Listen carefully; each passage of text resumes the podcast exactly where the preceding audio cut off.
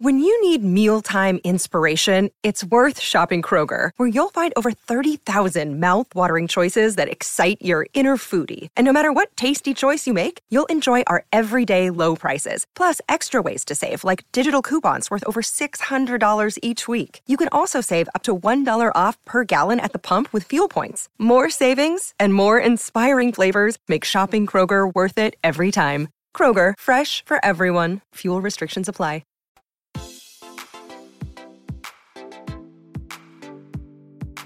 Este es un podcast donde hablamos de todas esas cosas que tu mamá te decía que eran tiempo desperdiciado. Videojuegos, películas, series y más.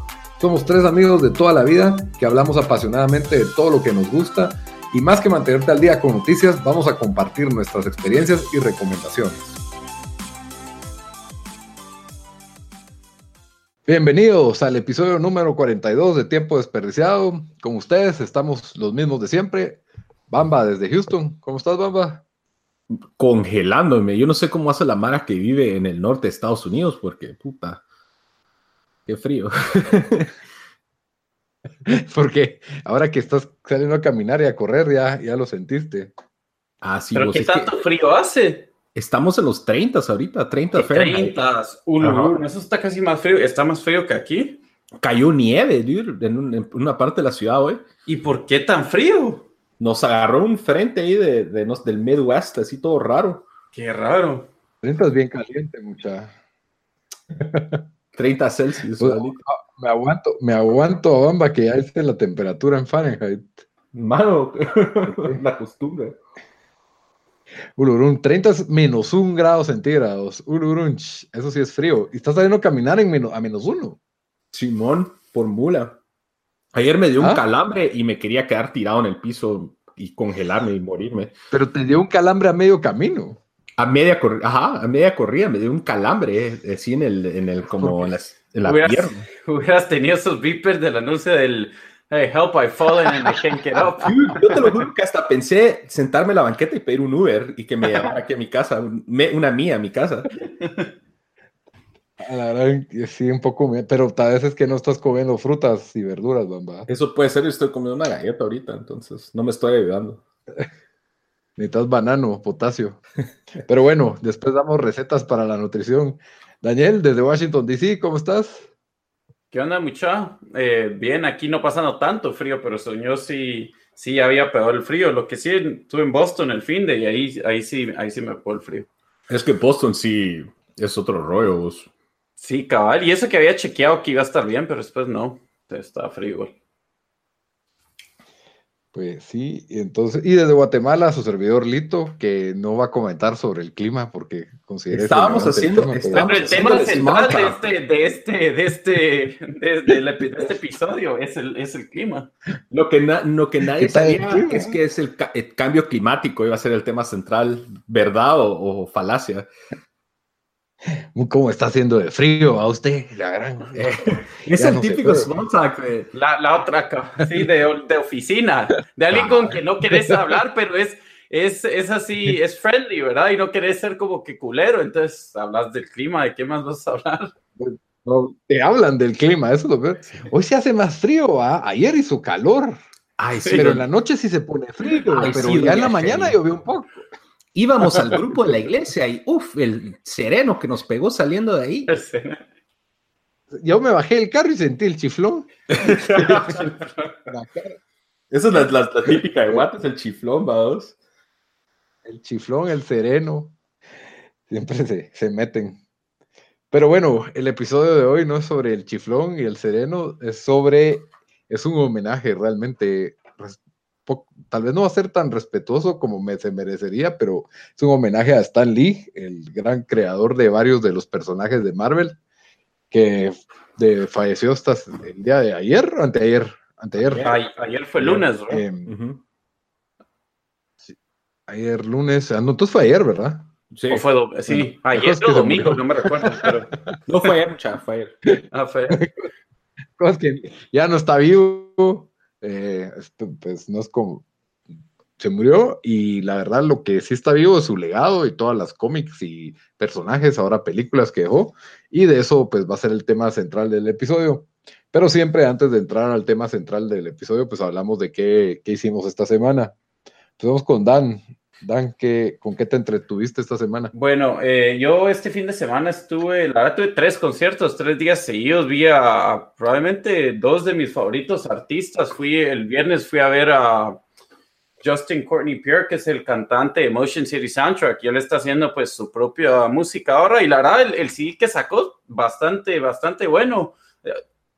definitivamente algunas canciones eh, podrían haber estado en cualquier CD de Motion City Soundtrack. Eh, y, y, obviamente tocó algunas canciones de Motion City Soundtrack en su concierto, entonces, y después eh, pues saludó a todos, está en su propio merch table, entonces ahí me tomé una foto con él. Y el, el sábado y domingo estuve en Boston para un concierto de Andrew McMahon, que su grupo es Andrew McMahon in the Wilderness, que él, también tenía eh, un grupo, probablemente su grupo más famoso, que es Jack's Mannequin y después Something Corporate. Eh, y este concierto que hace es, eh, pues a él le dio cáncer hace 10 años, entonces hace un concierto de beneficio para su, para una fundación que él tiene que se llama Dear Jack y que ayudan a, eh, a personas que les da cáncer que tienen menos de 30. Creo que antes era menos de 30 y ahorita lo subieron eh, menos de, de, 40, ¿verdad? Y ayudan a ellos y a sus familias, eh, pues creo que con, con, como support group y, no, sé, no, no, sé qué tanto con tratamientos y cosas así, porque no tiene tanto dinero la, la, fundación, pero la cosa es de que hace estos dos shows y todo lo que recauda de esos dos días se va al, em, pues se va a esta fundación. Entonces, y también ahí, o sea, lo ya, ya lo conocí antes, pero se va a hablar con la gente y todo.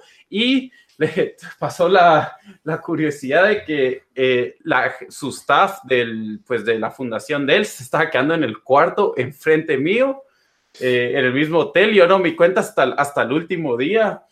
Y, y, estoy casi seguro que, que, ya después del concierto del último día, él llegó ahí eh, porque se vio una, una gran bulla y yo pensé que, que reconocí su voz. Puede ser que no era, pero se me hace, o sea, es muy probable que sí va a estar ahí, ¿verdad? Porque si va a estar ahí la gente...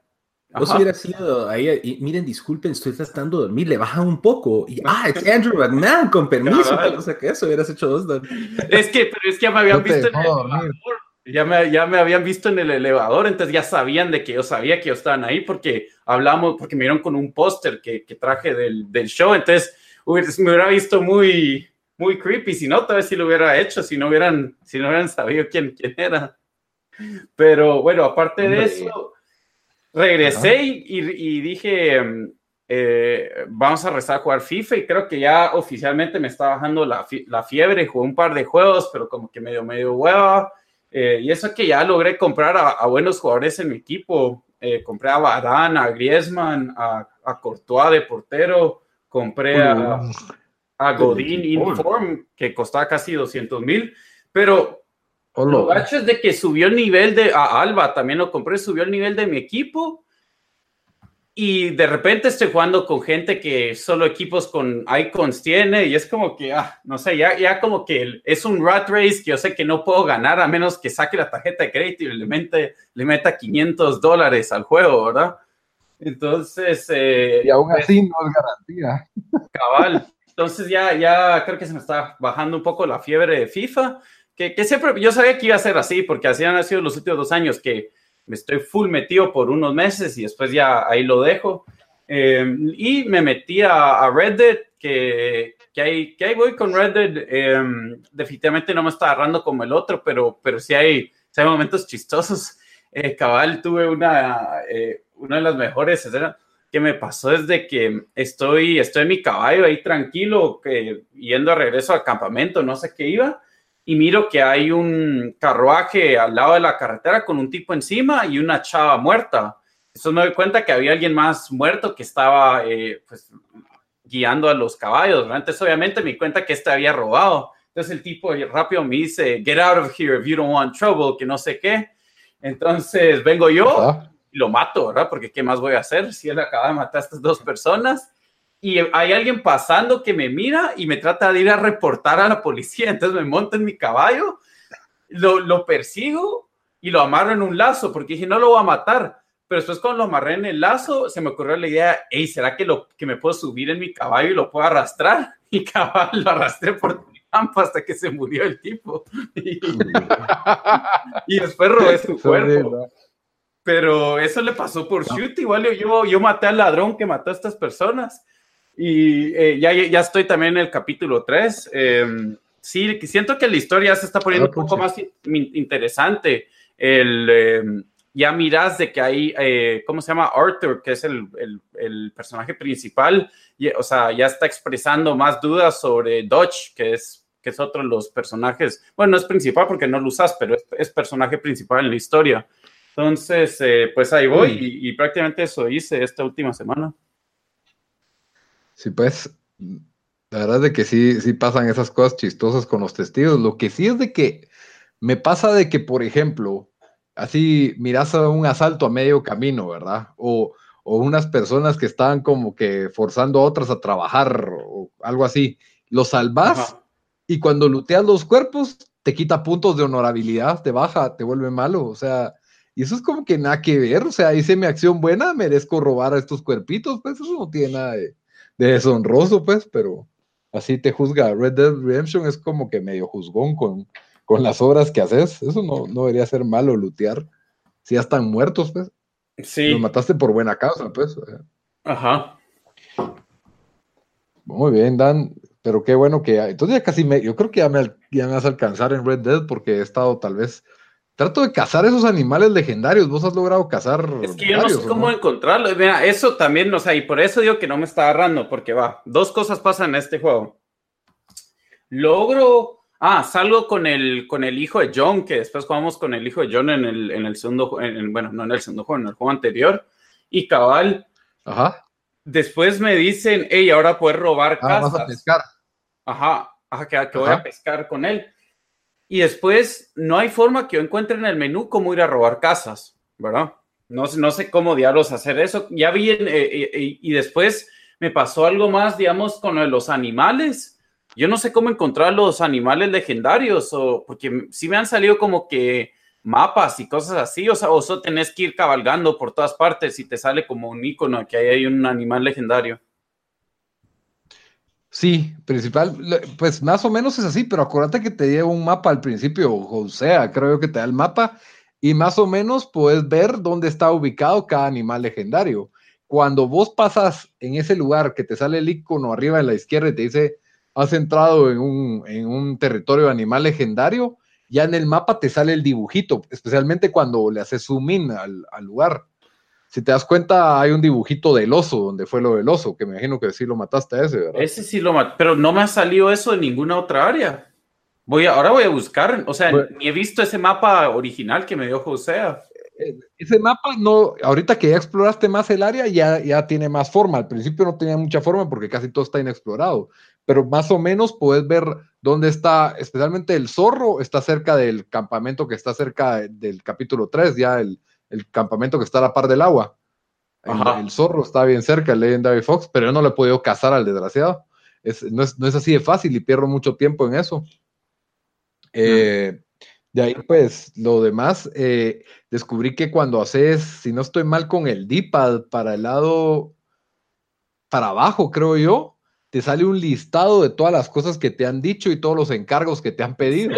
Entonces ahí puedes ir revisando cuáles has hecho y cuáles te faltan. Ajá. Eh, la verdad es que sí me ayuda bastante porque antes tenía que poner como que pausa, ver progress y en progress ver challenges o ver otras cosas y, es muy maniado, la verdad. Pero ya con eso del D-pad me, me, sirvió. También al principio se me olvidaba revisar que tenía en mi satchel, que solo es con el D-pad para el lado derecho y, y ahí tenés de todo, desde en tus pies, pues no te es que rezar al caballo por cosas. Entonces, mm, Voy a empezar a revisar esas cosas más, esos shortcuts. Ajá, porque, porque el control, ajá, el control no es, no es amigable, pero, pero sí, eh, y lo de las, si hiciste la misión del hijo de John Marston, spoiler alert, ahí es donde te iban a hablar los feds. Cabal, ajá. Sí, sí, y Cabal, yo sigo en el mismo capítulo, pero sí voy un poco más avanzado y por ahí hay un, un twist, pero, pero está bueno, está bueno. Me imagino que se va a ir poniendo mejor. Yo solo quiero decir. a ver qué tal. Que, aparte de que no, no, estoy muy interesado en Red Dead, pero el pobre amigo de mi hermano que se tardó una semana en, Watt, en bajar Red Dead Redemption. mi hermano me dice, yo le, me estábamos hablando con mi hermano y me dice, sí, vos mi cuate lo compró el mismo día que salió, pero tiene internet bien pura mierda. ¿Y qué? ¿Cuánto se tardó en bajar? Como una semana vos, pero al fin ya está jugando, dice yo. Ay, la gran. Una semana, pero el hype para mucha gente. Eso sí ¿Y vos, es. ¿Y vos le regalaste el juego a Chori porque te lo pidió o porque te nació el corazón? No, yo le dije, mira, te voy a regalar un juego para tu como regalo de graduación, ¿cuál querés? Le dije yo, y, me, y no sé, pidió ese. Y dije, ah, bueno, pues sí. Sí, sí, no fue, no fue como que yo le yo dije, yo te voy a regalar este juego. Yo dije, escoge vos el que querrás. Yo la verdad no, escogió un skin en Fortnite o algo así, ¿verdad? Ah, me estafó Chori porque me dice, mira vos, ah, no sé si va a funcionar ese como, ¿sabes qué? Regalamos un skin como de dos dólares para ver si funciona. y de ahí compras el juego. Y yo, pues, pude leer a través de, su, de sus alimañas ahí. Le dije, va, te van a tomar el skin y funcionó. Y de ahí le regalé el Red Entonces, técnicamente le di dos regalos al Chori. ¿Skin de qué? ¿De Fortnite? Nombre de, de Rainbow Six Siege. por supuesto. Ah. le compró una pistola como... Ah, pero como cromada morada. Por dos dólares, el dinero que están haciendo, por, pues por esos muladas, porque no creo que es una pistola que te deja matar mejor. Solo no, solo es la estética. No. Es lo único. Y es que si te dejara matar mejor, se vuelve pay to win, entonces tampoco sería la gracia. Se vuelve FIFA, ¿verdad? se vuelve FIFA. La estupidez. Sí, FIFA, mi problema es de que no tengo un objetivo que lograr lo, es que lo de las divisiones. Ajá, ya, ya Dale, perdón, te, era mi, mi, objetivo era, era llegar a, antes era llegar a División 1 y ahora simplemente no lo veo tangible porque es como que subís, subís y bajás, bajás, subís. Entonces, ah, cuesta, cuesta bastante subir, ya no lo miro como que tan realista.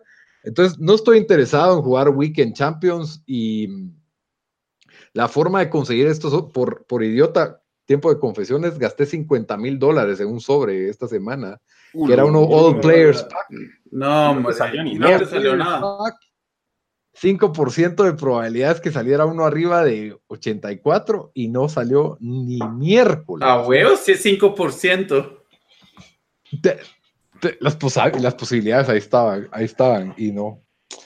La verdad es que sí, un. bueno, yo, sí, yo también. Me frustré haciendo SBCs. Yo tengo, no, no quiero dedicarle todo ese tiempo a los SBCs, no quiero dedicarle tiempo al Food Champions.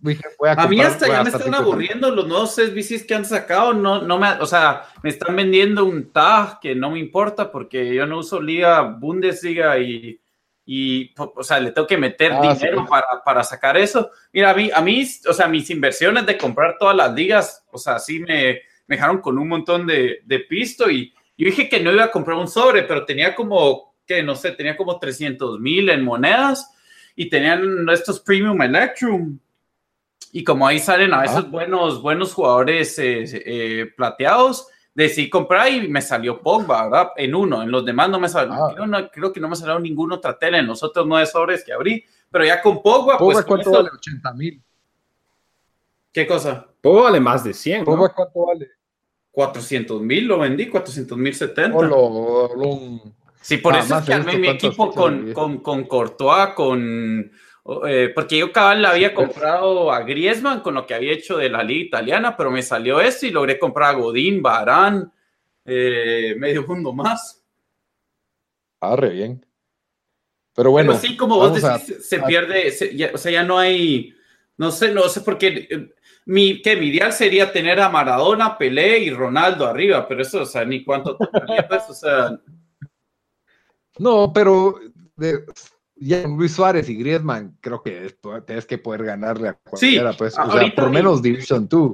No, eh, con Suárez, con Suárez, Suárez es mi siguiente objetivo, así que estoy ahí haciendo el grind, pero ya no tanto, pues ya no, ya no tengo la misma fiebre. Sí, pues. Bueno, Bamba, tu semana. Ah, pues sí, eh, yo la verdad no jugué mucho respecto a videojuegos, me, puse a ver otras cuestiones. Descubrí que Netflix de Estados Unidos tiene toda la serie de Monty Python Flying Circus eh, y Life of Brian, entonces pasé viendo bastante de eso este fin de semana. Eh, sí, yo, yo, me recuerdo que en la Ulito, me recuerdo que vimos una época que vimos bastante los sketches de ellos Y Life of Brian es una, una, de mis películas que más me gustan, especialmente la canción al final, eh, la de Always Look on the Bright Side of Life, cuando los están eh, crucificando. Eh, es lo más chistoso, o sea, incluso cuando están hablando de, la, de que los van a ir a crucificar, dice, está Brian todo huevado, y el otro le dice, no hombre, it's not that bad, you could be worse, you could get stabbed. Como que being crucified no es tan como que tan malo, y cuando es algo de las peores cosas que podían pasar, vamos. Eh, no, me, me, acuerdo una escena que crucifixion, right, life, left. Y entonces dice, life, ok, go to left. No, just kidding, crucifixion. No, you almost got me Esa es una de las mejores escenas, cabal. Está, está el romano. Yo tengo que ver eso. Está el romano y mira su tablita y dice, oh, we must have made a mistake. All right, go on ahead. I'm just pulling your leg. I'm here for the crucifixion. Y el otro se cae la risa. You almost had me there. Take a cross, go to the left. la verdad para mí es la, la, la, película que más me ha gustado de Monty Python, pero a mucha ¿Cuál gente es? le gusta. Eh, Life of Brian. Life of Brian. Pero es, mucha gente. Es básicamente Jesús, es básicamente la vida de Jesús desde el punto de vista Monty Python. De bueno, hecho, tiene otras chistoso. subtramas. Es bien chistoso pero- cuando la idea de cuando se dio, creo que los estaban entrevistando y les preguntaron qué, qué, qué- qué tocaba después de Holy Grail, qué película iban a hacer. Y creo que uno le contestó así como que, Jesus, I have no idea. Y fue cuando John Cleese ah, le dijo, ¿sabes qué? Deberíamos de hacer una película de, de Jesus, but without Jesus. Porque, o sea, what are you going to say about the most beloved man in the world? Dijo, entonces queríamos hacerlo en esa época y, y como que hablar de, de más que todo del ambiente y de la gente en el alrededor de ese. De Ahora, mucha para la, la gente que no muy sabe, porque yo, o sea, yo sé que, Mon- o sea, yo, todos mencionan Monty Python y, y sé, o sea, de los kits, he visto algunos videos, tal vez en YouTube, nunca he visto una película, que eso era una serie de películas, era un show. No, ¿qué era? Saturday Night Live de Inglaterra, básicamente. Ah, era, bueno. ajá, era un grupo de, de comediantes que tenían un show como de sketches, eh, cabal Lito, Inglaterra. Es un humor bien seco. Sí, es un humor, humor británico, ¿verdad? Ajá, es un humor bien Ah. británico y yo lo que he visto es que eh, la gente o, o les encanta al Monty Python o no lo, no lo soportan. Ponete, le se lo enseñé a Sara y Sara no lo encuentra chistoso. Ah, pero, pero Ala, yo creo pero- que el- pero el- la- eh, eh, o sea, el, si oís a los comediantes hablar de Monty Python, bueno, tal vez especialmente de, de los que cuando yo más oía de los noventas o que crecieron durante esa época, sea, todos hablan de Monty Python como una gran inspiración y no sé qué, o sea, yo solo, yo por eso más sé de Mon- Monty Python, pero nu- nunca me preocupé mucho en, en verlos. Pero Yo es sí- un poco cansado a veces. O sea, Life of Brian tiene escenas brillantes, pero para mí tampoco me parece la gran película. Y, y, y Holy Girl también te puedes, entiendo por qué a alguien le desesperaría, porque es un poco que en lugar de caballos solo están haciendo como que si tienen un caballo entre las Y, piernas. y sea, va uno atrás con dos, co- con dos eh, cocos así. haciendo la bulla de los caballos. la sea, Sí, o sea, es un humor bien irreverente eh, en moment, por momentos. Sí, pero es, es- es- bien ridículo. Pero, pero yo creo que por lo menos los sketches que duran cinco minutos a cualquiera le hace. O sea, ese de la clínica del argumento, Ah, la ese es cualquiera, a cualquiera lo puede hacer reír. O una escena, hay ciertas escenas en las películas que sí te, te matan de la risa, pero el- las películas para mí sí siento que no son para cualquiera. Tiene que ser alguien que le guste mucho el. Yo creo que eh, Life of Brian, aparte, también me gustó mucho porque la época y, y- y el, y el tema que es religión, y pues uno, yo crecí católico y son cosas que a uno le enseñaron en la iglesia de, la- de esa época, pero ellos se burlan de, de, de- todas esas cosas. Entonces, en ese sentido sí me gustó, pero es como vos decís, yo sí es, y si alguien no, no tiene como que la paciencia o el tiempo, te puedes meter a YouTube y encontrar las 10 mejores escenas de, de Life of Brian y, y con eso te haces ahí los quites, aunque durante toda la película hay, unas, hay bastantes escenas así bien interesantes, incluso ellos leyeron bastante con respecto a la época y Eso es cierto. Ajá, Eh, tiene, tiene chistes muy de, de detalles bíblicos a mi criterio. Por ejemplo, lo de los grupos rebeldes que existían en la época, en la época de Jesús. Y, y Ah. hace una burla que hay como 10 grupos y de, ¿cómo se llaman? Los rebeldes de the, Judea. Ju- Los- the Judeans people, People's Front and the People's Front of Judea. Era como que, los- los que se llaman igual, pero al revés, pura, puro los grupos guerrilleros que existían en esa época, pues. Hay otra escena ahí que búsquenla, yo creo que se las mandé en el chat en Life of Brian, en donde Eric Idle, que es mi favorito de ellos, es, está en uno de sus grupos rebeldes y él dice que él quiere luchar para, porque él quiere ser mujer. Ajá. No lo vi, no lo vi. Es un clip que dura como tres minutos. Ah, ese es el que nos mandaste. Es que yo estaba viendo un podcast en mi teléfono, por eso no lo pude ver. Ajá, ese es el que los mandé, que así como que es profético. Todo lo, es todo lo que él está diciendo ahí, que es un chiste, es lo que dice la gente ahorita. Entonces, eh, yo creo que hasta le preguntaron a él en una entrevista, así como que de eso. Y él solo es como que se rió, dijo, yeah, we could see the future, una cosa así, dijo Eric Idle. Pero. ¿Ellos son de los 70s o de los 80s? Finales de los 60s, Wow. A mediados de los 70 con, cuando fue Flying Circus, que está todita en, Netflix.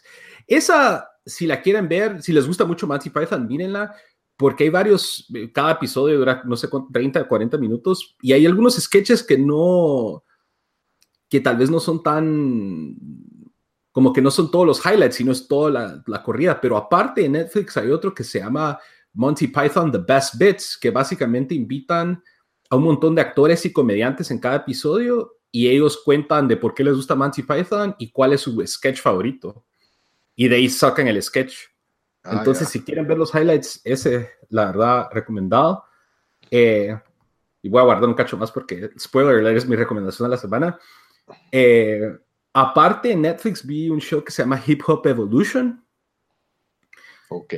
Que para los amantes del rap y el hip hop, súper recomendado. Como que agarra en diferentes escenas y épocas de, la, historia de la música hip hop y cada episodio es como que el detalle de, la gente que estuvo involucrado, de cómo se dieron las diferentes agrupaciones y los diferentes artistas eh, y cómo se dieron los diferentes sonidos, por ejemplo, el sonido de Nueva York contra el sonido de Los Ángeles, contra el sonido de, incluso de Houston.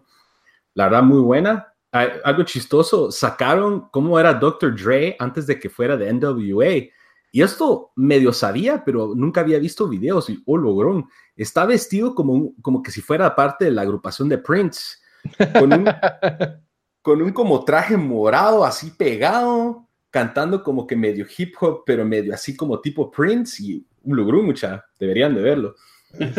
y de ahí se vuelve todo malo, NWA, con pistolas y cocaína y todo el rollo. Pero bueno, y aparte terminé de ver Castlevania, Lito. Al fin, tu show, que me tuve que volar yo solo para, para sentirme parte. Si querés, eh, ¿lo hablamos como parte de lo que hiciste vos la semana o la Sí, yo, mira, yo ya tiré casi toda mi semana, ya me deshice de ella entre lo que habló Daniel de FIFA y de Red Dead, y ahorita destruyamos lo que es Castlevania, y de ahí ya termino yo cerrando mi semana. Ah, va.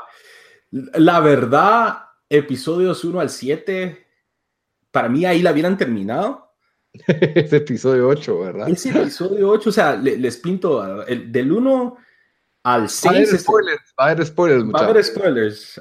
solo antes de, decir los spoilers, ¿te pareció buena, mala, regular? Bueno, es buena. Si, si, eliminamos el 8, incluso en Twitter nos contestaron y es lo mismo que opino yo. Si sacamos el episodio 8, esta temporada es tan buena como la primera. Ah, no, no es tan buena como la primera. ¿No crees que la primera es mejor? Sí, sí, corta, buena, eh, tiene trama, tiene acción, está... Hicieron cosas buenas, pero hicieron cosas malas y ya no me interesa. Me agradezco que se haya terminado.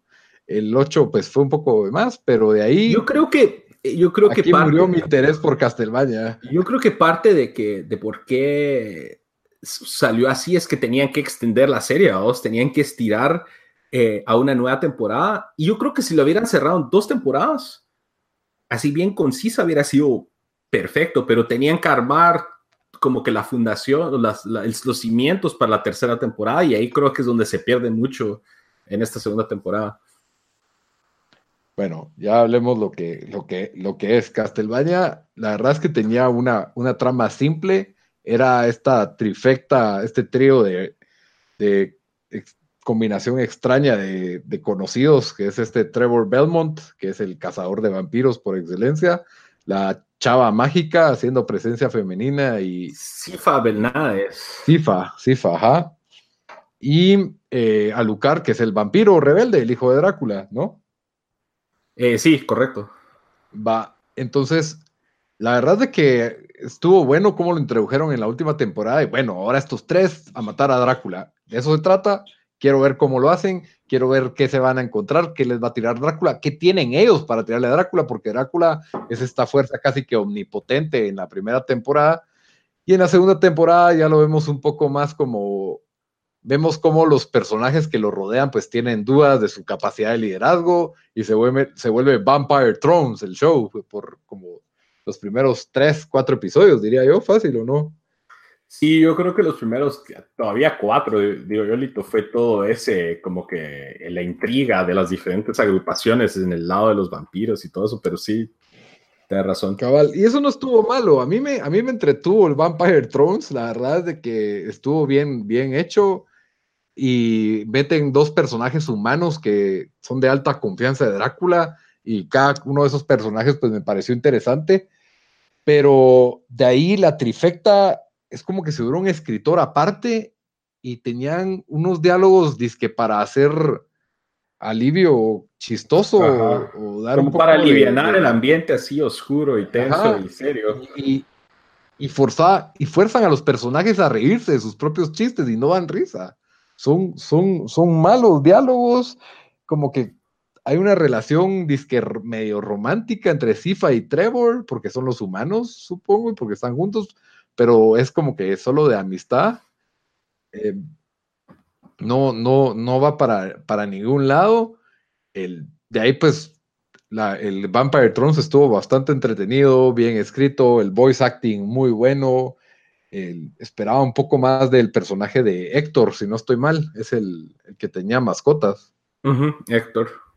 Ajá, yo creí que iba a haber un, twist así tipo Littlefinger con él, que parecía un personaje como que, ah, es un personaje débil, pero de esos de que te van a voltear el panqueque en cualquier momento, y no, simplemente era un personaje débil. Eh, de ahí el otro, pues el personaje negrito, ¿cómo es que se llama? Él se me fue el nombre. Sí, ese no me recuerdo el nombre tampoco. Va, ese estaba estaba chilero, pues, y pero de ahí, pues, eh, ya entrando en spoilers, simplemente como que, ah, te usamos, pero te vamos a guardar para la tercera temporada. ¡Pum! Lo sacan de la escena. Entonces no, no me gustó mucho eso. De ahí, la, el, como te digo, la, tuvo su buena acción, tuvo su buen crescendo. Pero... El episodio 7 está increíble. Sí, la verdad es que sí. es el, el, siege, el, castillo de Drácula.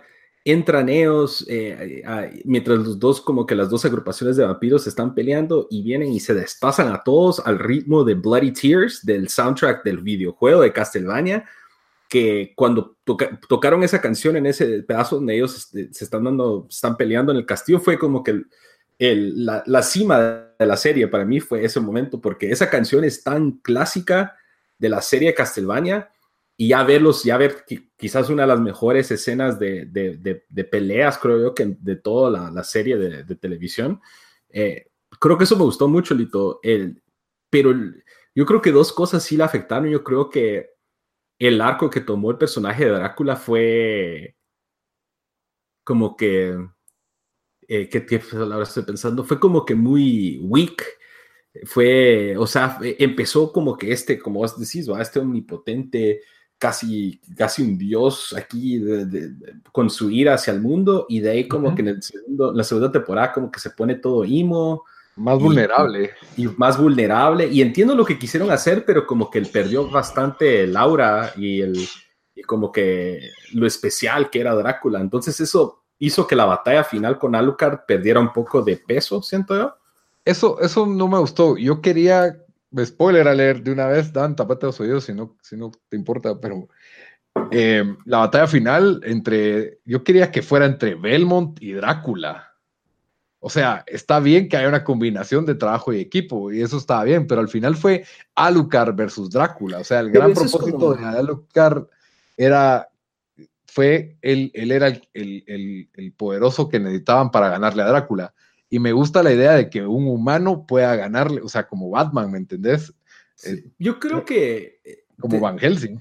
Te entiendo, pero yo creo que hicieron ahí una como un, arroz, un remix de las diferentes cuestiones, porque en los videojuegos Alucard pelea contra Drácula en Symphony of the Night. Eso Alucard es el personaje principal. E incluso en Castlevania 3, en donde más se basa este, esta serie Netflix, puedes reclutar a, a Sifa y a Alucard. Entonces incluso podrías batallar contra Drácula con uno de esos dos personajes al final, dependiendo a quién reclutaste. Entonces no puedes usar a Trevor Belmont. Sí, o sea, puedes usar. Eh, fue uno de los juegos que tenía esa interesante mecánica que habían ciertos bosses que si los derrotabas, eran, era, eran ellos, ¿no? Era Sifa o, Alucard que después perdían como que todo lo monstruoso y podías escogerlos a que te acompañaran en el viaje. Entonces los cambiabas. Ah, y cada personaje tenía como que diferentes habilidades. Eh, entonces de ahí es donde salen esos tres. Entonces en ese sentido no, no lo sentí tan, tan mal. Lo que sí no me gustó, spoiler alert, fue cómo terminó esa, esa batalla final en donde eh, es una pelea increíble. Y de ahí en el castillo de Drácula, de pura casualidad, un castillo enorme que parece un laberinto, paran en la habitación de Alucard, de su niñez. Ajá. Y de ahí, ahí es donde Drácula como que se conmueve y Alucard se aprovecha y lo mata. ¿Sabes a qué me, me Gustó. A mí me gustó. A mí no me gustó. ¿Sabes a qué me recordó? Otro spoiler alert si no lo han leído, pero el Civil War comic book, cuando Capitán América y Iron Man se están dando, es la batalla final entre las dos agrupaciones y ya tiene Capitán América con el escudo sobre Iron Man, Iron Man vulnerable y, a punto de, que, lo, que le, lo truenen y la gente empieza, no, Capitán América, no le pegues, no. Y se conmueve Capitán América y deja de batallar y se entrega a las autoridades. A eso me recordó.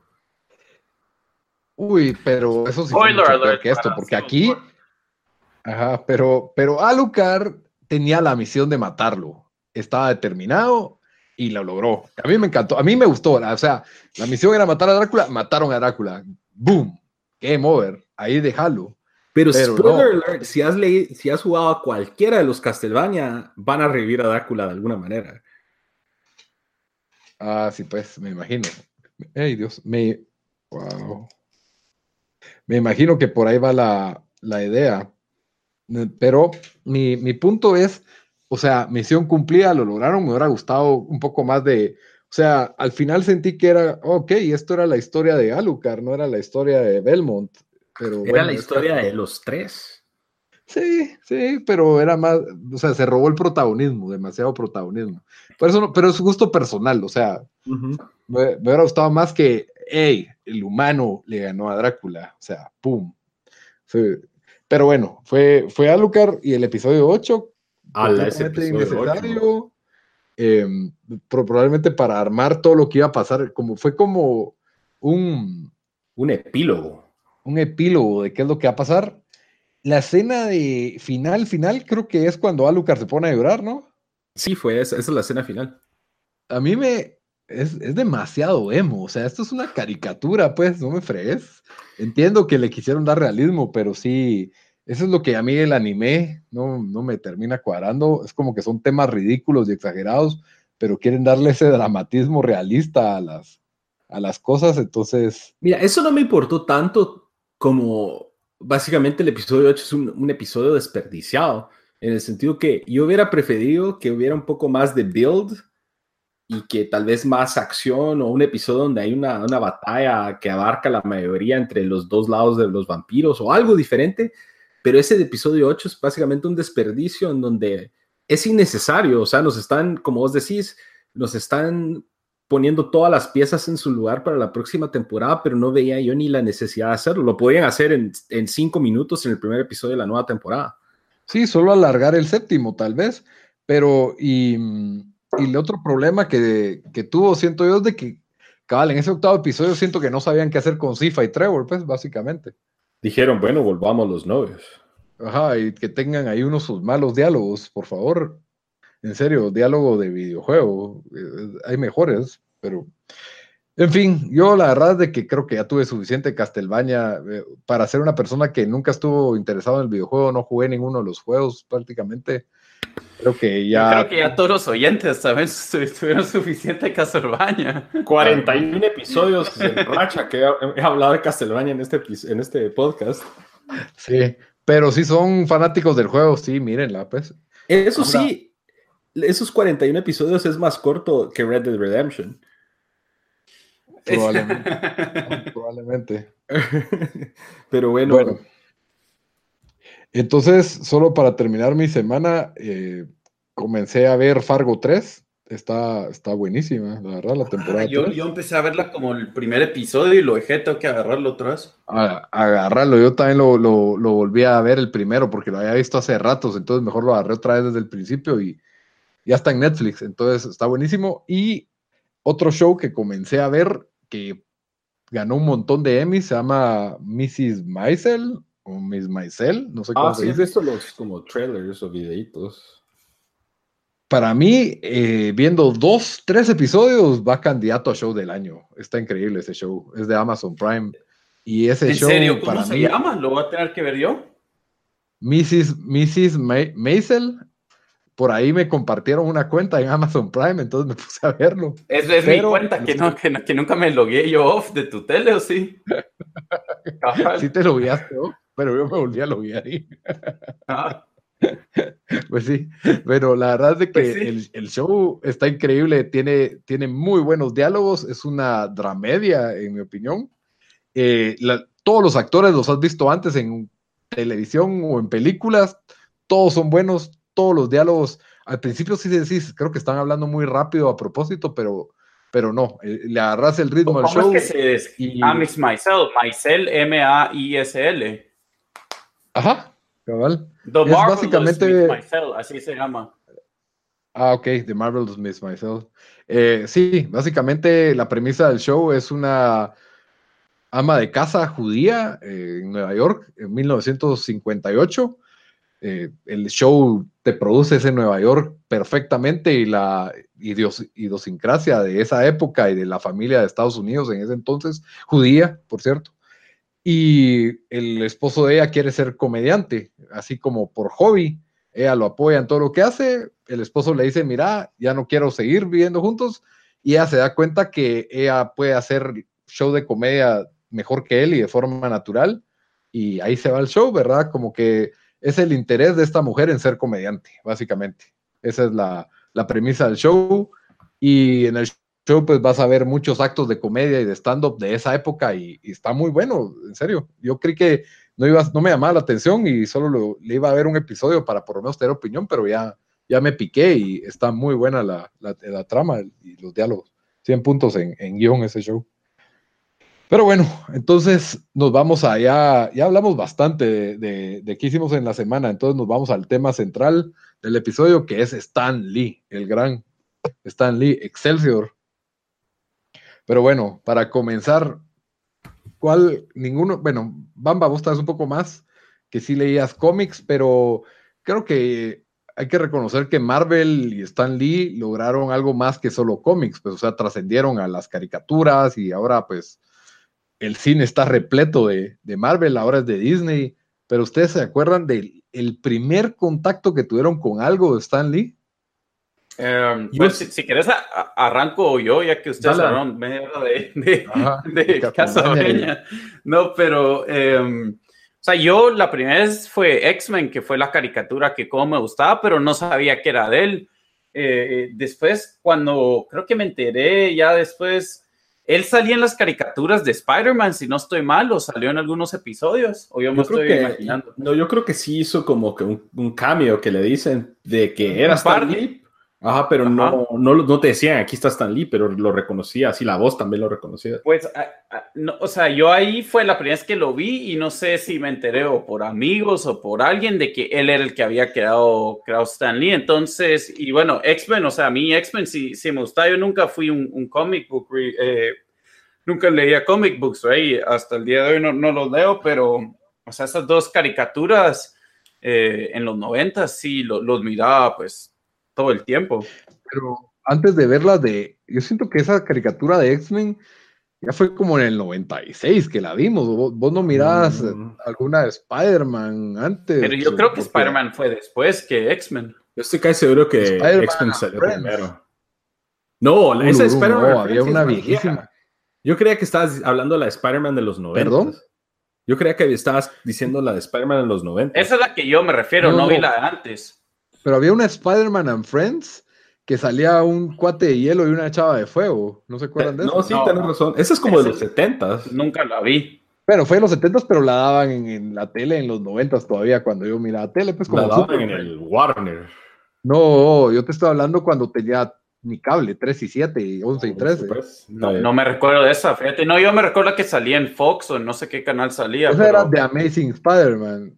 Ajá. Eh. Esta, que yo digo se llama Spider-Man a His Amazing Friends, que era como una competencia de los super amigos, siento yo. Sí, pues, no, esa yo no la vi. Pues ahí fue donde yo, yo conocí a Spider-Man más que todo. Y mi piñata de cuatro años era de Spider-Man, ya, por eso ya. Le quemaste el rancho a Superman. No, porque él fue la de tres. Ah. Calmate, calmate. Tenía, tenía su orden las cosas. sí, este show que te estoy diciendo fue del 81 al 86. Ese fue mi primer contacto con, con Spider-Man de, de, Stan Lee, pero me acuerdo, ¿a qué edad miraba Transformers? ¿A los 9, 10 años? Y ahí em, daban en Canal 3 unas caricaturas de Marvel viejísimas, en los que los muñecos apenas se movían. ¿Ustedes nunca vieron de esas? No. Ese no es de los como los memes de Spider-Man de... esos memes son, son tipo un poco antes de esa caricatura que yo te digo de de Spider-Man and Friends. Ajá, esa, caricatura es un poco antes. Incluso esa caricatura la daban también. Pero habían unas caricaturas como de los setentas que parecía como que literalmente fuera un dibujo moviéndose. O sea, no era, no era una caricatura fluida, por así decir. Sí, pues.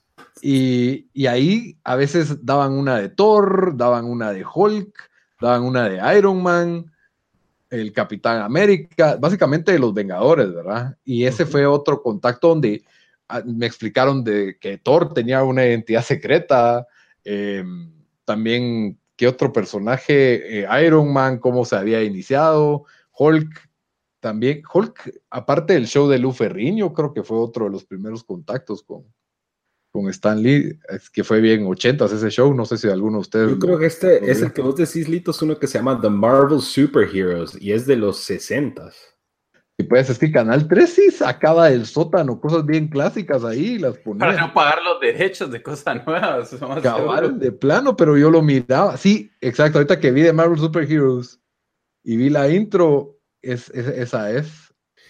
Sí, pues yo así como que directamente a, Stan Lee la primera vez fue que mi hermano coleccionaba la serie 1 de las tarjetas de, de Marvel. Esto fue como 1991.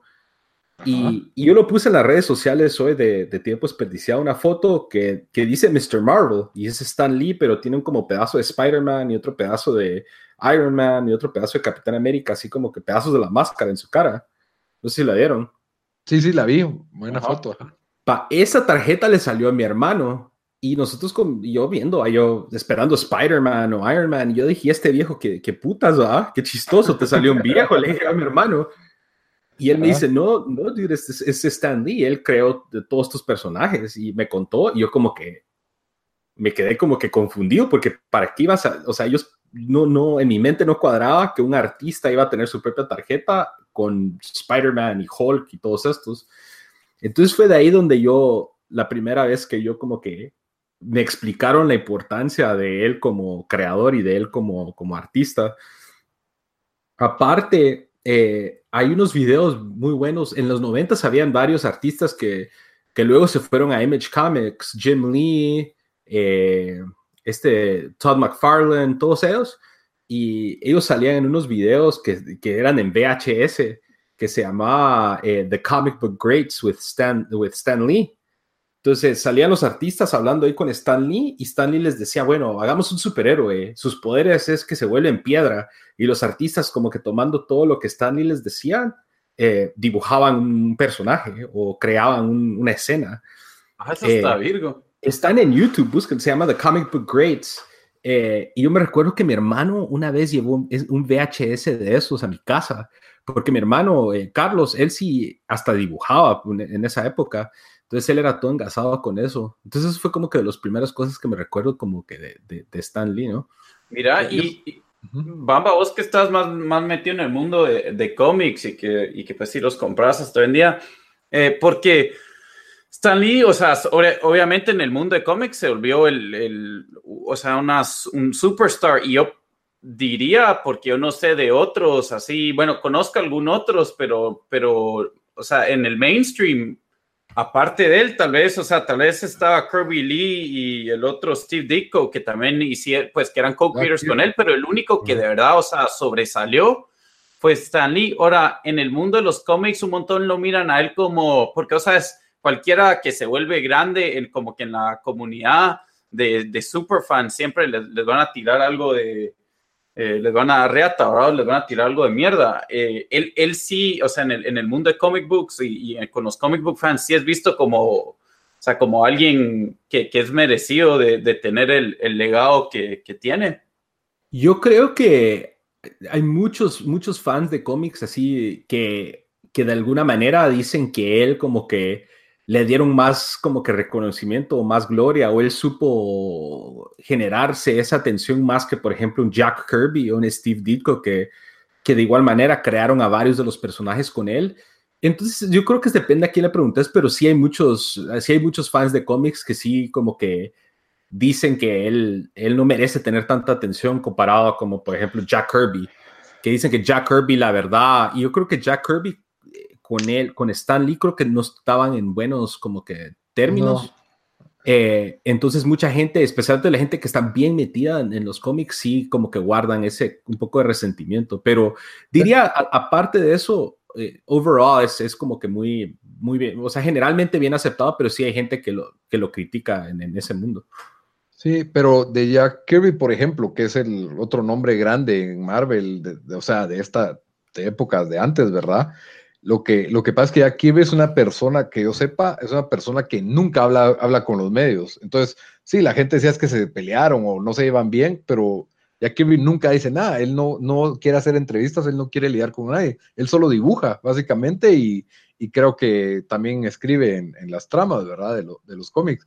Creo que como recientemente hubo la, la controversia con Batman, que se hablaba de Bob Kane, el papá de Batman, ¿verdad? Y hasta recientemente, pues, se reveló que Bill Finger es, se le, ya se le concede el crédito de ser co-creador de Batman, y si pueden ver ese documental, es buenísimo. Sobre, vos lo recomendaste una vez, ¿no? Ajá, cabal, sobre Bill Finger.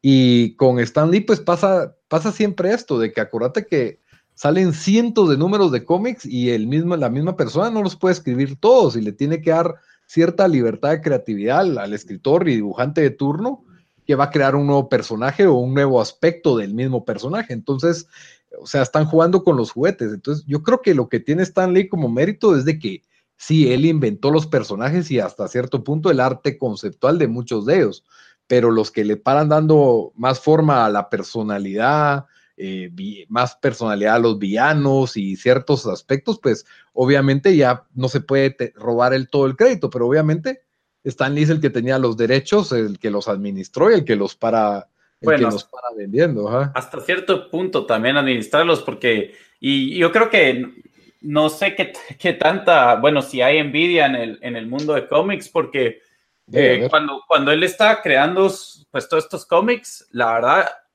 o sea, incluso él parece que no hizo mucho dinero de, de, su trabajo, pues como, como creativo, ¿verdad? La mayoría se, que se lo quedaban los, me imagino que era como, como en los 40, 30 y 50 en Hollywood, bueno, tal vez en los 50 no tanto, pero digamos, hoy las historias de los tres chiflados, ¿verdad? Que eran, que hoy en día serían, o sea, si tuvieran el mismo P que tuvieron en aquel entonces, serían multimillonarios y los pobres, o sea, ni dinero tenían al final de su carrera porque todo, o sea, ahí por los contratos, cómo estaban estructurados, todo el dinero se lo quedaban los estudios y todo eso. Y, me imagino que era algo similar con, con, con, con, pues, con comic books, ¿verdad?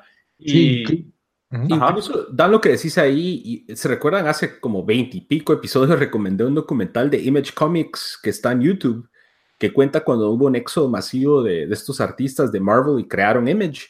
Hablan de ese detalle, de, de de la paga que recibían ellos y que, por ejemplo, te, pagaban, ¿qué? Para, por, por, hacer con lápiz una hoja, cinco dólares por hoja, una mulada así, ¿verdad?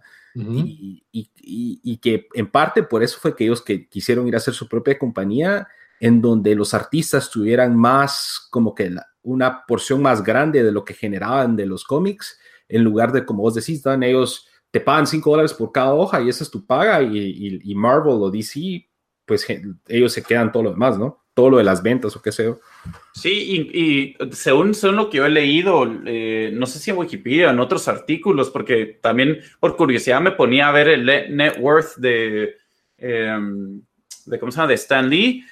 Y aparte que, que, tuvo mala suerte, que no sé si con familiares o, managers que le eh, robaron algo de dinero, o sea, la mayoría de, de, su fortuna él no lo hizo hasta, hasta ya, pues, en los últimos 20 años, según, según yo leí, ya, ya, o sea, cuando empezó, cuando más gente se empezó a, dar, eh, o sea, las películas y todo eso empezó a salir y, y él, eh, pues, eh, se reconoció más por su parte en crear esos, em, todos esos, esos personajes, porque, o sea, yo imagino, me imagino que si alguien como él hoy en día eh, creara, o sea, creara todos estos personajes, o sea, el dinero que haría sería impresionante, pues, o sea, porque eh, por lo más que fue co-creador, ¿verdad? O sea, igual, o sea, aquí tengo un listado, Hulk, Thor, Iron Man, X-Men, Daredevil, Doctor Strange, Spider-Man, obviamente los Avengers, entre, eh, ¿cómo se llama? El Black Panther, y la, lista, o sea, estos los, los, los, más notables, pero la lista es enorme de, de, de, lo que él... Sí, varios villanos de esos personajes también. Sí, entonces, eh, la verdad, en el, o sea, alguien así en el, en el, en el mundo de entretenimiento es, o sea, es, impresionante, por lo más que, bueno, tal vez solo, solo, solo en parte ayudó a, a crearlo él. Sí, y muchos de estas grandes casas de cómics Ahora, como Marvel o DC, eh, pues sí te reconocen crédito, pero no te van a dar dinero, ¿verdad? O sea, te van a invitar a la, por ejemplo, a la familia de Bill Finger, no le dieron ni, Warner no les dio un centavo, solo te pagan el pasaje a ver el estreno, pusieron, eso sí, ya ponen Bill Finger, ¿verdad? Creado, Batman creado por Bob Kane y Bill Finger, ¿verdad? Igual con, ocurrió con los creadores de Superman que habían vendido sus derechos y lo único que lograron ganar, pues fue una compensación, una como pensión pequeña, ¿verdad? Porque habían vendido sus derechos hace años y los vendieron por centavos, ¿verdad? Y que DC ponga creado por Jerry Siegel y Joel Schuster, ¿verdad? Entonces, sí logran conseguir que, que, se les dé el crédito de los personajes, pero soltar dinero, pues ya es, ya es otra palabra, ¿verdad? Marvel me imagino que probablemente con esas sus apariciones y cambios, pues creo que saben que es buena publicidad tener al creador, una cara de un, de un creador, especialmente tan, tan carismático como Stan Lee, que siempre tiene algo bueno que decir, ¿verdad? Entonces yo creo que por eso es de, pues el mundo de Marvel ha hecho mejor trabajo con eso y, y, yo no he visto tanta controversia con gente diciendo, ah, no, yo creé Spider-Man o yo, yo por, porque con el caso de Bill Finger, él había creado el traje de Batman, ¿me entendés? O sea, era, muy, era, era incluso más de lo que había hecho Bob Kane.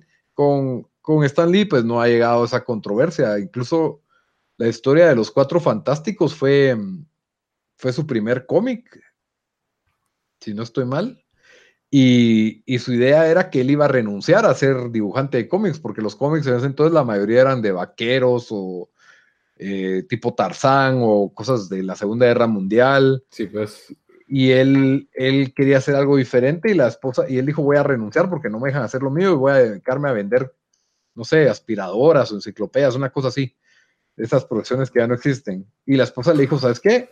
Como de todos modos vas a renunciar, hace un cómic así como a ti se te dé la gana y si no les gusta, pues te despiden y, y de todos modos ibas a renunciar, ¿verdad?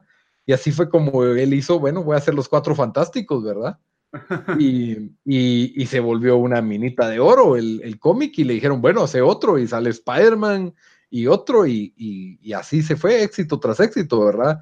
Por ahí los cuatro fantásticos, pues él quería una familia, que pelearan más tiempo entre ellos que con los villanos, ¿verdad? Que tenían básicamente un, y que quería un hombre de piedra, ¿verdad? De ahí Spider-Man era un, un adolescente en secundaria, pues sabía de su público, Incluso creo que uno de la, primera aparición de Spider-Man, si no estoy mal, es con los Cuatro Fantásticos.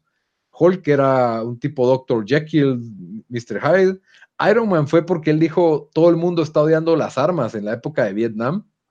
Entonces él dijo, voy a hacer un personaje que la gente quiera y que debería ser odiado, porque es un fabricante de armas, ¿verdad? Tony Stark. Entonces, todos tienen sus, sus, orígenes bastante, bastante creativos, ¿verdad? Bastante eh, acoplados a la época. Y X-Men creo que fue por el racismo y la lucha de los derechos civiles que se vivía. De fue, eh, dale, dale.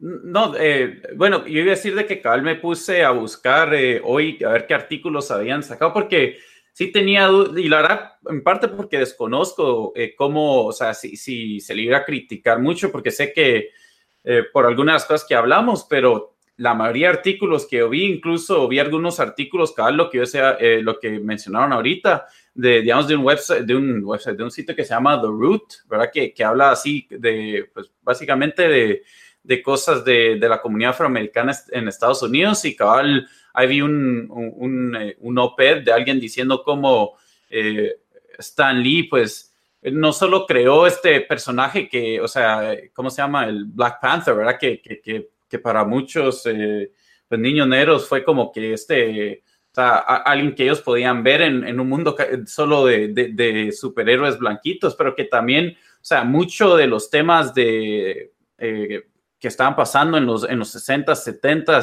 de, derechos civiles y, todo ese tipo de batallas, de que pues él, él, él no tenía miedo a hablarlas en, en sus cómics, pero entonces hasta cierto punto era pues luchaba por, por, por esos derechos de, de la gente y, y, no solo vi ese artículo hablando de eso, sino también, eh, también hay un artículo que él escribió hace eh, varios años que otra vez está rondando ahí por el internet, lo sacó en Huffington Post, cabal hablando sobre estos temas. Entonces sí, o sea, sí, sí recibo, o sea, sí, la verdad, nada de críticas yo vi sobre la cobertura de, de su muerte.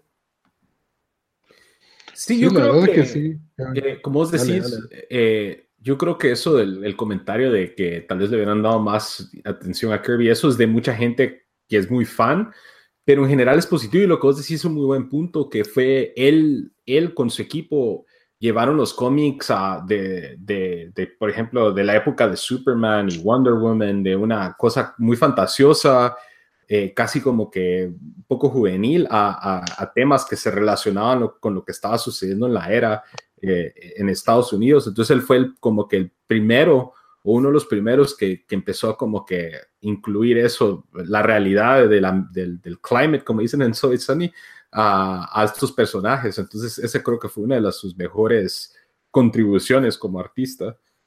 Sí, se daban en ciudades reales, ya no era como que Metrópolis o Star City o que era en DC, ¿verdad? Tenía, tenía otro ángulo, siento yo, al que se había acostumbrado. Y creo que eso fue su éxito, la originalidad de sus personajes. Yo, yo siento que básicamente él, él, él, sabía de marketing, sabía lo que su público quería y lo, lo supo explotar ya después de que se dio cuenta del el éxito de los, de los Cuatro Fantásticos de Spider-Man, ¿verdad? Que realmente creo que Spider-Man es el personaje más icónico, reconocible. Entonces, aunque todos son icónicos, pues la mayoría de estos personajes grandes de los Vengadores ya hoy en día son reconocibles mundialmente, pues fácil.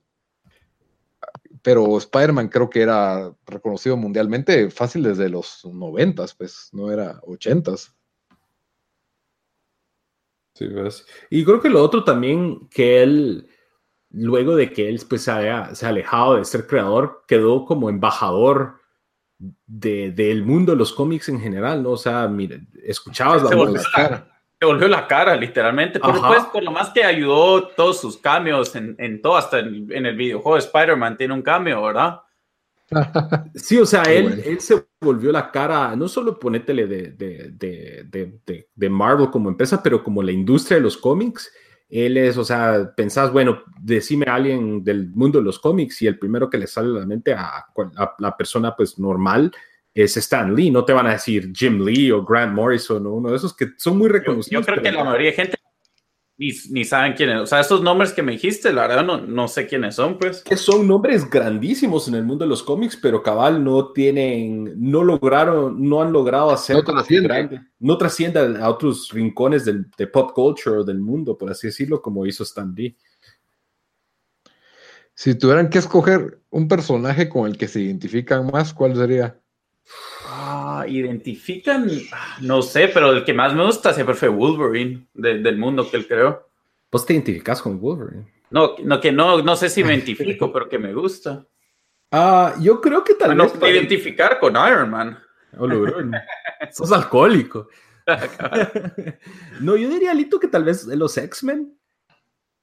Alcohólico, mujeriego y millonario. Los X-Men, pero ¿con cuál X-Men? Tal vez eh, con bestia, porque soy peludo e inteligente. Pues, sí, sos, peludo, Sí, sos peludo, diría el cacho. Saludos al cacho. Saludos a Alessandro. Espérame que entró aquí un peludo a saludar, pero bueno. Pues sí, y Dan dijo Wolverine porque, porque es bien macho. No sé, de, identificarme, no sé, yo nunca miraba a los superhéroes tanto como para identificarme, pero Wolverine me, me, me, me llegaba más porque era como el, no sé. A mí no, sé, yo creo que X-Men también lo que ellos eran como que los outcasts y son como que en el, en el mundo eran como la, los, una minoría o sea, ellos eran vistos, los mutantes eran vistos como, ah, ya, o sea, muy similar a, las, a como se han visto las minorías en las diferentes épocas en Estados Unidos. Vos fuiste una minoría. Soy una minoría en la actualidad. ok. ¿Y vos, Lito? Uy, uy. Yo la verdad nunca, o sea, sí me gustaba Spider-Man, pero era como demasiado chistoso. Creo que me, me, me agradaba la idea de me relacionaba con Thor porque soy canche y alto y guapo. y sos de Escandinavia, sos así, eh, Hulk probablemente, o sea, eso me puse a pensar hoy, la verdad nunca lo había pensado, no es como que tengo uno así. Eh, Hulk, siento que es como que cuando estás en el tráfico y obviamente nunca me he salido a medio tráfico y le he pegado a alguien o, pero si veo que alguien lo hace, lo entendería, ¿me entendés? O sea, me puedo relacionar con el, el hecho de que te enfureces y te convertís en un monstruo. Realmente yo no soy así de que me enojo y resulte violento, pero la verdad es que sí lo, lo llego a, comprender, a, comprender bastante. Creo que eh, me parece un personaje que, pues como, como simple, ¿verdad? Como Dr. Jekyll y Mr. Hyde, de que todos tenemos un monstruo adentro, un lado oscuro, por así decirlo, ¿verdad? Porque no era necesariamente malo. De ahí, pues, eh, los cuatro fantásticos siempre me gustaron desde niño. Era como que a mí siempre me había, como que igual, no sé si de niños ustedes miraban, nada que ver con Stan Lee, pero la familia aviónica, la idea para mí, la idea para mí de pertenecer a una, a una familia de superhéroes siempre me, me encantó. ¿Vos quién eras de la familia aviónica, Lito? El negrito el que era súper inteligente y súper fuerte. Cabal, ¿Quién era el que jugaba base? Ese, es el que... Ese era el más de a huevo, pero mi hermano grande culero. Yo soy el que juega base, escoge a Sport, Ese era yo, ese era yo. Yo, tuve que ser el karateca. Y ese era bueno también. Nos llevaron a comprar los, los, juguetes de Bionics de la familia Biónica y mi hermano grande agarró el del base, mi otro hermano grande agarró el negrito y yo agarré el karateca. sí, mi primo grande, el cool, era Sportuno y el otro, el hermano, él era el Karate 1 y yo era IQ, creo que se llamaba, el negrito, me acuerdo cómo se llamaba. Pero sí, porque era fuerte y era inteligente. Y yo, y yo siempre me consideraba inteligente de niño, así que parte de eso era, creo que... El con el que más me identificar es Daredevil, porque así como lo sacan en la serie de Netflix, es abogado y anda tratando de ayudar a sus clientes, pero tiene un montón de cosas que hacer, entonces me identifico con eso. ¿De verdad es abogado Daredevil? Sí, es un abogado y es ciego. Matt Murdock. Que por cierto es una, de las mejores series de superhéroes que hay. la, mejor.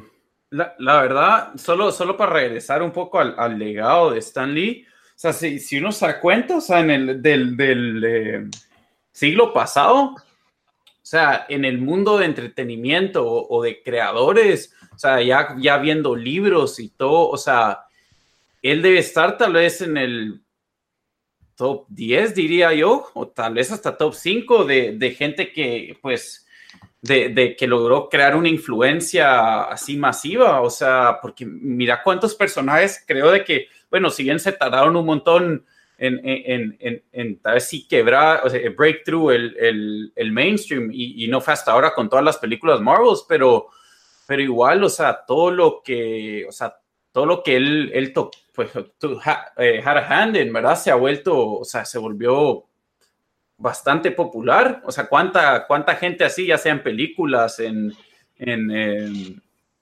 en otros medios pueden decir eso, ¿verdad? Sí, la verdad no, no hay muchos y que hayan estado vivos para disfrutarlo, porque si te das cuenta, los de Superman apenas llegaron a la película, Bob Kane igual a la primera de Warner, pero ya no vieron el resto, creo que se salvaron, la verdad, de haber visto su, su obra arruinarse de esa forma. Mientras que Stan Lee sí llegó a lo que fue el clima. Y otros como George Lucas arruinaron su obra. su propia obra. Yo creo que Stan Lee también llega al punto en que reconoce que ya su obra lo supera a él y, sabe, pues probablemente los derechos ya ni eran de él, solo era la cara o su contrato decía que él tenía que ser el embajador o algo así, ¿verdad? Como un vocero, ¿verdad? Sí, primero Dios le pagaban bien por eso sus cambios, los de los de Marvel.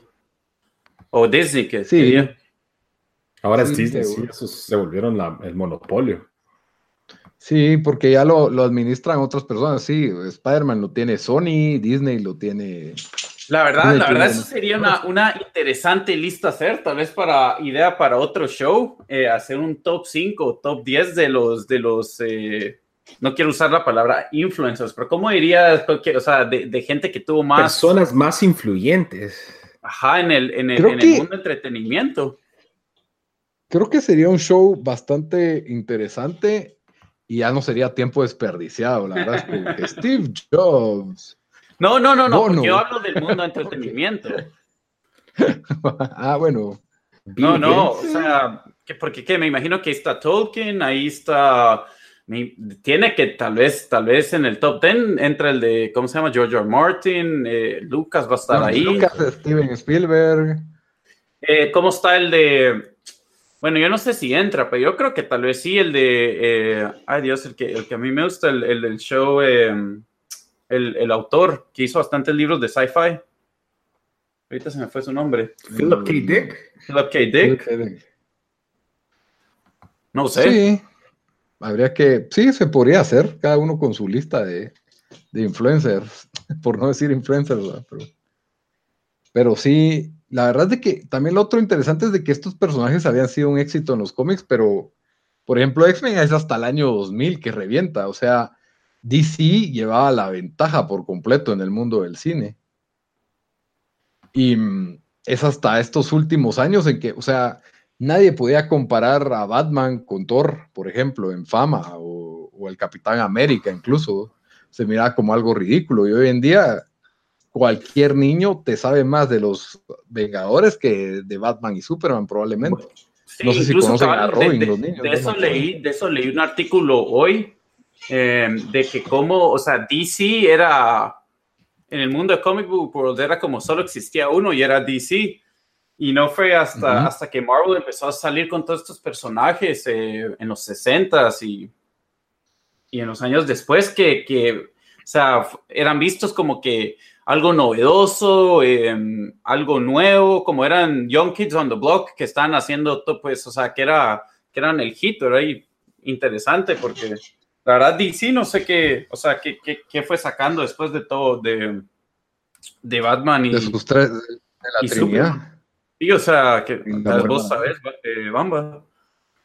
¿En, ¿Con respecto a cómics o películas? Pues sí, o sea, ¿qué, qué, qué nuevos, qué, nuevos eh, personajes crearon en los últimos 30 años o algo así? No, no, es que acuérdate que incluso estos fueron de los 60, estos personajes. Pues. Sí, por eso te digo, o sea, pues no sé, Red Hood, todo, ha habido bastantes cómics de Batman que pero, han sido... Pero que han, pero que han destacado y que han salido, al, que han logrado breakthrough al, al mainstream. No, I mean, pues Dark Knight Returns. No, no, no, pero él está hablando de personajes nuevos. Ah, personajes. O sea, Batman fue en los 50, pues. Superman 40. Bueno, 40 los dos, creo yo. 30, va. De ahí Spider-Man es hasta los 60, pero es en esa década que se echa a todos estos, pues. No, no, sí, por eso te digo, pero, pero no solo para decir de que es difícil crear, o sea, todos estos eh, iconic, eh, personajes icónicos que después, o sea... Y ahora más que nunca, porque ya, por ejemplo, Guardianes de la Galaxia fue un éxito que nadie veía venir, por ejemplo. Sí, pues, buena película. Que incluso se le atribuye a él la creación de, de Groot, no de todo, no del equipo de los Guardianes de la Galaxia, porque esa era de otra casa de cómics, si no estoy mal. Sí, cabal. Pero bueno, no sé si, ¿qué más iba a preguntarles? ¿La mejor película de Marvel? Mm. No sé, a mí, pero a mí las de X-Men me gustan, o sea, Logan tal vez diría yo. Yo no he visto Logan, entonces diría la nueva de Avengers tal vez, o Guardians of the Galaxy. Infinity, War. Infinity War, Guardians of the Galaxy. está bien, yo me quedo con... Es que siento que la idea de que Infinity War agarra a todos y fue buena, creo que la hace la mejor realmente. O sea, puede ser de que haya sido simple y tenga sus problemas, pero el hecho de que haya manejado también a todos los personajes es tal vez la mejor para mí. Mi, mi favorita tal vez es Thor Ragnarok, pero creo que sí es la, por lo ambicioso y difícil que era hacer esa película, me, quedo con Infinity War. Pero bueno, de ahí otra experiencia Marvel, las Pepsi Cards, ustedes tuvieron Pepsi Cards. Yo me recuerdo que me acababa de mudar a, Guate cuando salieron esas. Ahí fue donde yo me volví como nerdo de, que, o sea, yo me leía todas las Pepsi Cards porque quería saber como que más de esto, ¿verdad? Entonces, ahí creo que fue ahí donde supe que Stan Lee. Ibas a la tienda y la tienda tenía una como cajota y dabas tus tapitas y jalaba la tarjeta de abajo y esa era la que te daban. Esa era como la forma de hacerlo random. Pero yo me recuerdo que la señora de la tienda era, era Quas y abría la caja y nos dejaba escoger buena onda. Porque a mí me dieron así cajitas, así tarjetas al azar. Y mi mamá las vio y decía, estos están bien diabólicos, esas tus tarjetas. no, deberías de meter eso a la casa, que abre puertas. cristiana. Abre puertas, mijo. Yo como que, no, mamá, son superhéroes. Pero sí habían unos así como, creo que había un Carnage, así todo feo. Mephisto, había uno que se llamaba Mephisto, y era todo como... No, pero es un como diablo, ¿no? Sí, o Ghost. pero que yo me acuerdo que en esos primer set, esos que eran cuatro tarjetas, creo yo que puede conseguir, ¿verdad? Que hace como tres tapitas, o llevaba yo, algo así. Era una de Mr. Fantastic, una de Namor, una del Ghost Rider y esa de Carnage, creo yo. Así como que todos los vientotes. Cabal. Pero bueno, entonces ese fue nuestro muy modesto, pero homenaje a Stan Lee. Espero les haya gustado. Ya saben que pueden escucharnos en iTunes, Spotify, YouTube. Y no vamos a dar las. Eh, sí, pero quería, pero quería, quería, recordarlos. Ah, ah dale, dale. Recordarles dónde nos escuchan antes de. Porque de plano, ya cuando terminemos con Stanley, nos van a pagar porque ya vamos más de la hora. Sí, ya la cagué yo entonces. Vamos a tener que esto. Así que dale, solo. No.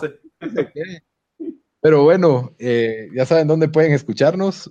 Eh, estamos en todas las redes sociales como Tiempo Desperdiciado. Búsquenos en cualquier lado como Tiempo Desperdiciado, excepto en Twitter, T Desperdiciado. Coméntenos, háblennos. Y como siempre, pues terminamos con las recomendaciones de la semana. Bamba, ¿qué te recomendás para esta semana?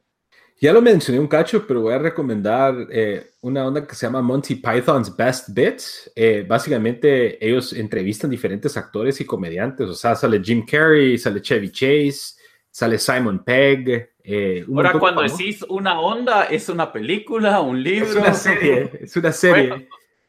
Se una onda ahí. Se me salió los Sancris. Se me salió los Sancris. Sí, está, una serie está en Netflix eh, y básicamente hablan con todos estos actores y comediantes. Ellos cuentan por qué les gusta tanto Monty Python eh, y ellos comparten el sketch favorito de, de, de, la serie y por qué les gustó tanto y de ahí enseñan el sketch. Entonces es es como que los, los grandes hits de, de, la serie de Monty Python, incluyendo el comentario de gente famosa y, e interesante. Entonces, la verdad lo recomiendo y está en Netflix de Estados Unidos. No soy 100% seguro si en el de Latinoamérica, pero solo hacen el hack del, del, IP y, y se meten al Netflix de acá.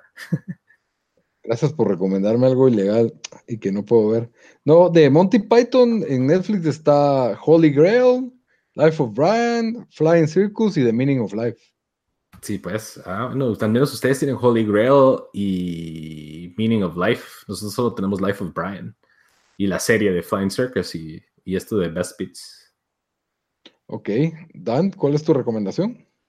Eh, mi recomendación, yo les traigo dos recomendaciones esta semana. Nos traes dos, ondas, dos ondas. Dos ondas, les traigo dos ondas. magnéticas que pueden comprar en Amazon.